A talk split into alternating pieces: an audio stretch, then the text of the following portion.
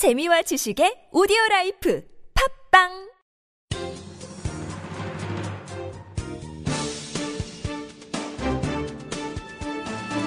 일간 사설 삼월 이십오일 수요일 국민일보 사설 야, 국민의 입장에서 공무원 연금 개혁에 나서라. 공무원 연금 개혁을 위한 국민 대타협 기구의 활동 종료 시한이 다가왔지만 여야 입장이 팽팽하게 맞서면서 표류하고 있다. 현 상태로는 합의안 도출이 쉽지 않다. 돌파구를 마련하기 위해 새누리당은 전날 공무원 저축 개정을 도입하는 내용의 절충안을 제시했다. 이어 이십사일에는 이보다 더 나은 안이 나오면 협상 테이블에 올릴 수 있다며 추가 양보 가능성까지 시사했다. 하지만 새정치민주연합은 저축 개정 도입에 부정적이다. 여당의 절충안은 일명 김태일 안이다. 대타협기구 소속인 고려대 김태일 교수가 마련했다. 여당 안의 경우 신규 공무원의 연금 지급률이 낮아지는 점을 감안해 저축 개정으로 노후 소득을 보장하는 게 골자다. 저축 개정은 공무원과 정부가 매칭 펀드 형태로 운용한다. 소득 대체율 상향 조정을 주장하는 야당의 의견을 일부 반영한 것이다. 그럼에도 새정치연합은 정부의 틀을 바꾸는 구조개혁을 전제로 하고 있으므로 받아들일 수 없다는 입장이다. 새정치연합은 새누리당 안보다 더 내고 더 받는 방식의 공무원 연금개혁안을 이십오일 발표할 예정이라고 한다. 새정치연합 안은 기여율을 칠에서 십 퍼센트, 지급률의 경우 현재의 일 점 구 퍼센트보다 낮은 일 점 사오에서 일 점 칠 퍼센트로 정한 것으로 알려졌다. 막대한 세금을 쏟아 부어야 하는 공무원 연금 제도를 개혁하지 않으면 미래 세대에 엄청난 부담이 된다. 그런 만큼 야당은 공무원 노조가 아닌 국민의 눈치를 보며 진지하게 협상에 임해야 한다. 꼼수를 부릴 때가 아니다. 오죽했으면 박승 전 한국은행 총재가 전날 문재인 새정치연합 대표와의 오찬 간담회에서 공무원 연금 개혁을 예로 들며 정부가 하는 일 가운데 옳은 일은 통 크게 협조했으면 좋겠다고 쓴소리했겠는가. 이번 기회를 놓치면 공무원 연금 개혁은 어렵다. 공당으로서 책임 있는 자세가 요구된다.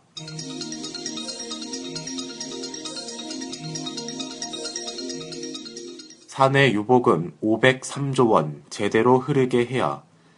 기업에는 돈이 넘치고 가게에는 빚에 허덕이는 것이 한국 경제의 현실이다. 불균형의 정도는 심각하다. 이십사일 재벌닷컴에 따르면 국내 십대 그룹 상장사 구십육곳의 이천십사 회계 연도 재무제표를 분석한 결과 지난해 말 기준 사내 유보금은 오백삼조 구천억 원에 달했다. 일 년 전에 비해 삼십칠조 육백삼십억 원 늘었다. 같은 기간 가계 부채는 육십칠조 육만 칠천억 원이 증가한 천팔십구조 원이었다. 기업의 이익과 가계의 소득 격차가 얼마나 큰지 확연히 알 수 있다. 유보금은 영업 등으로 번 소득이 기업 밖으로 빠져나가지 않고 남아있는 돈이다. 일부 투자금이 섞여 있지만 유보금이 늘어났다는 것은 그만큼 많은 돈이 기업 안에 고여 있다는 의미다. 대개의 경우 배당 성향이 낮은데 기인 하나, 번 것에 비해 임금 인상에 인색했기 때문이기도 하다. 기업 입장에서야 불확실한 글로벌 경제 환경에 대비한다는 목적이겠으나 문제는 이 같은 상황이 우리 경제에 악영향을 미치고 있다는 사실이다. 가계부채가 급증해 내수 침체가 가속화되는 가운데 사내 유보금이 쌓여 투자 감소 현상까지 심화되면서 경제 전반의 활력을 떨어뜨리고 있다. 정부가 기업의 돈을 성장의 동력으로 활용하기 위해 다양한 유인책을 폈으나 전혀 실효를 거두지 못했다. 기업 소득 환류세제는 과세 대상에서 이것저것 빼주다 보니 무용론까지 나올 정도다. 근로소득 증대세제도 마찬가지다. 최경환 경제부총리가 직접 임금 인상을 촉구했지만 기업들은 불가라고 답했다. 기업이 돈을 풀게 하기 위해서는 규제 완화와 노동 구조 개혁 등 기업하기 좋은 여건이 조성돼야 함은 물론이다. 정부가 쥐어짜기 식으로 억지로 끌어내리다가는 부작용이 생길 가능성이 높다. 그렇다고 언제까지 기업만 쳐다보고 있을 수는 없다. 자발적 움직임이 없거나 정책이 잘 먹혀들지 않으면 다른 수단을 써야 한다. 우선적으로 이명박 정부 때 내린 법인세율을 환원하는 한편 경쟁 제한 행위 감시 강화, 엄정한 세원 관리 방안 등을 모색할 필요가 있다. 경제를 살리기 위해서는 정부의 적극적인 역할이 불가피하며 국민들도 환영할 것이다. 기업은 유보금 선순환이 사회적 책임 이행이라는 명분은 물론 궁극적으로 기업의 실리가 된다는 것을 명심해야겠다.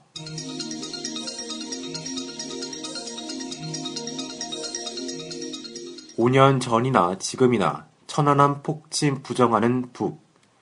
북한은 천안함 피격 사건 오 주기를 이틀 앞둔 이십사 일 최고 권력기구인 국방위원회 정책국 대변인 담화를 통해 천안함 사건과 무관하다고 거듭 궤변을 늘어놓았다. 미국, 영국, 호주, 스웨덴 등 제삼 국 합동조사에서도 북한 소행임이 밝혀졌는데도 사과는커녕 오이사 조치의 즉각 해제를 요구하는 적반하장 태도로 일관하고 있다. 북한의 진정한 사과가 전제되지 않는 한 천안함, 연평도 피격 사건 당시에 머물러 있던 남북 관계는 한 발짝도 앞으로 나아가기 어렵다. 그러나 북한은 담화에서 상관없는 우리더러 그 무엇을 사과하고 무작정 태도 변화를 보이라는 것보다 더 어리석은 주장은 없다고 사과할 뜻이 없음을 분명히 했다. 게다가 날조한 주장의 기초에 꾸며낸 오이사 조치는 마땅히 지체 없이 해제돼야 한다는 얼토당토 않은 주장까지 덧붙였다. 홍영표 통일부 장관이 국회 인사청문회에서 밝혔듯 오이사 조치는 언젠가 해제될 사안이다. 다만 그 시기가 언제가 될지는 전적으로 북한의 선택에 달렸다. 북한의 태도 변화가 없는데 남한에서 오이사 조치 해제 여부를 둘러싸고 갑론을박하는 것은 결코 바람직하지 않다. 남남 갈등을 부추기려는 북한의 노림수에 장단을 맞추는 어리석은 행동이다. 북한은 올해를 통일대전의 해, 싸움 준비 완성의 해로 정했다. 걸핏하면 대북전단을 살포할 경우 사전 경고 없이 모든 화기를 동원해 무차별 타격을 가하겠다고 마카파식 협박을 일삼는 망나니가 북한이다. 북한의 도발은 상수다.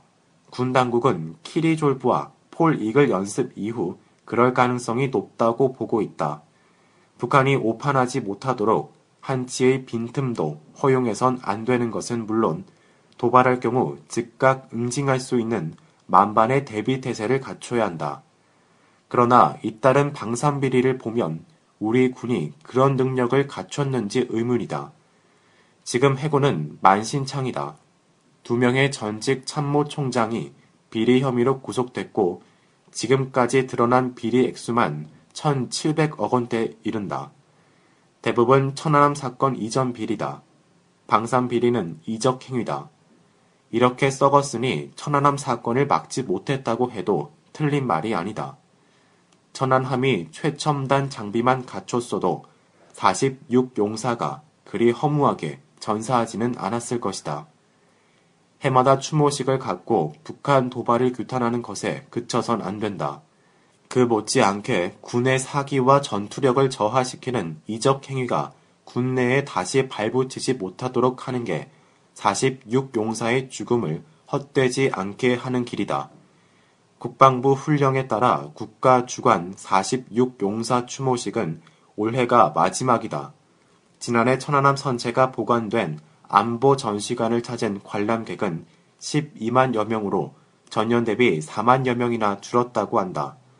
국민들이 천안함 사건의 교훈을 잊지 않도록 정부의 노력이 더 필요하다.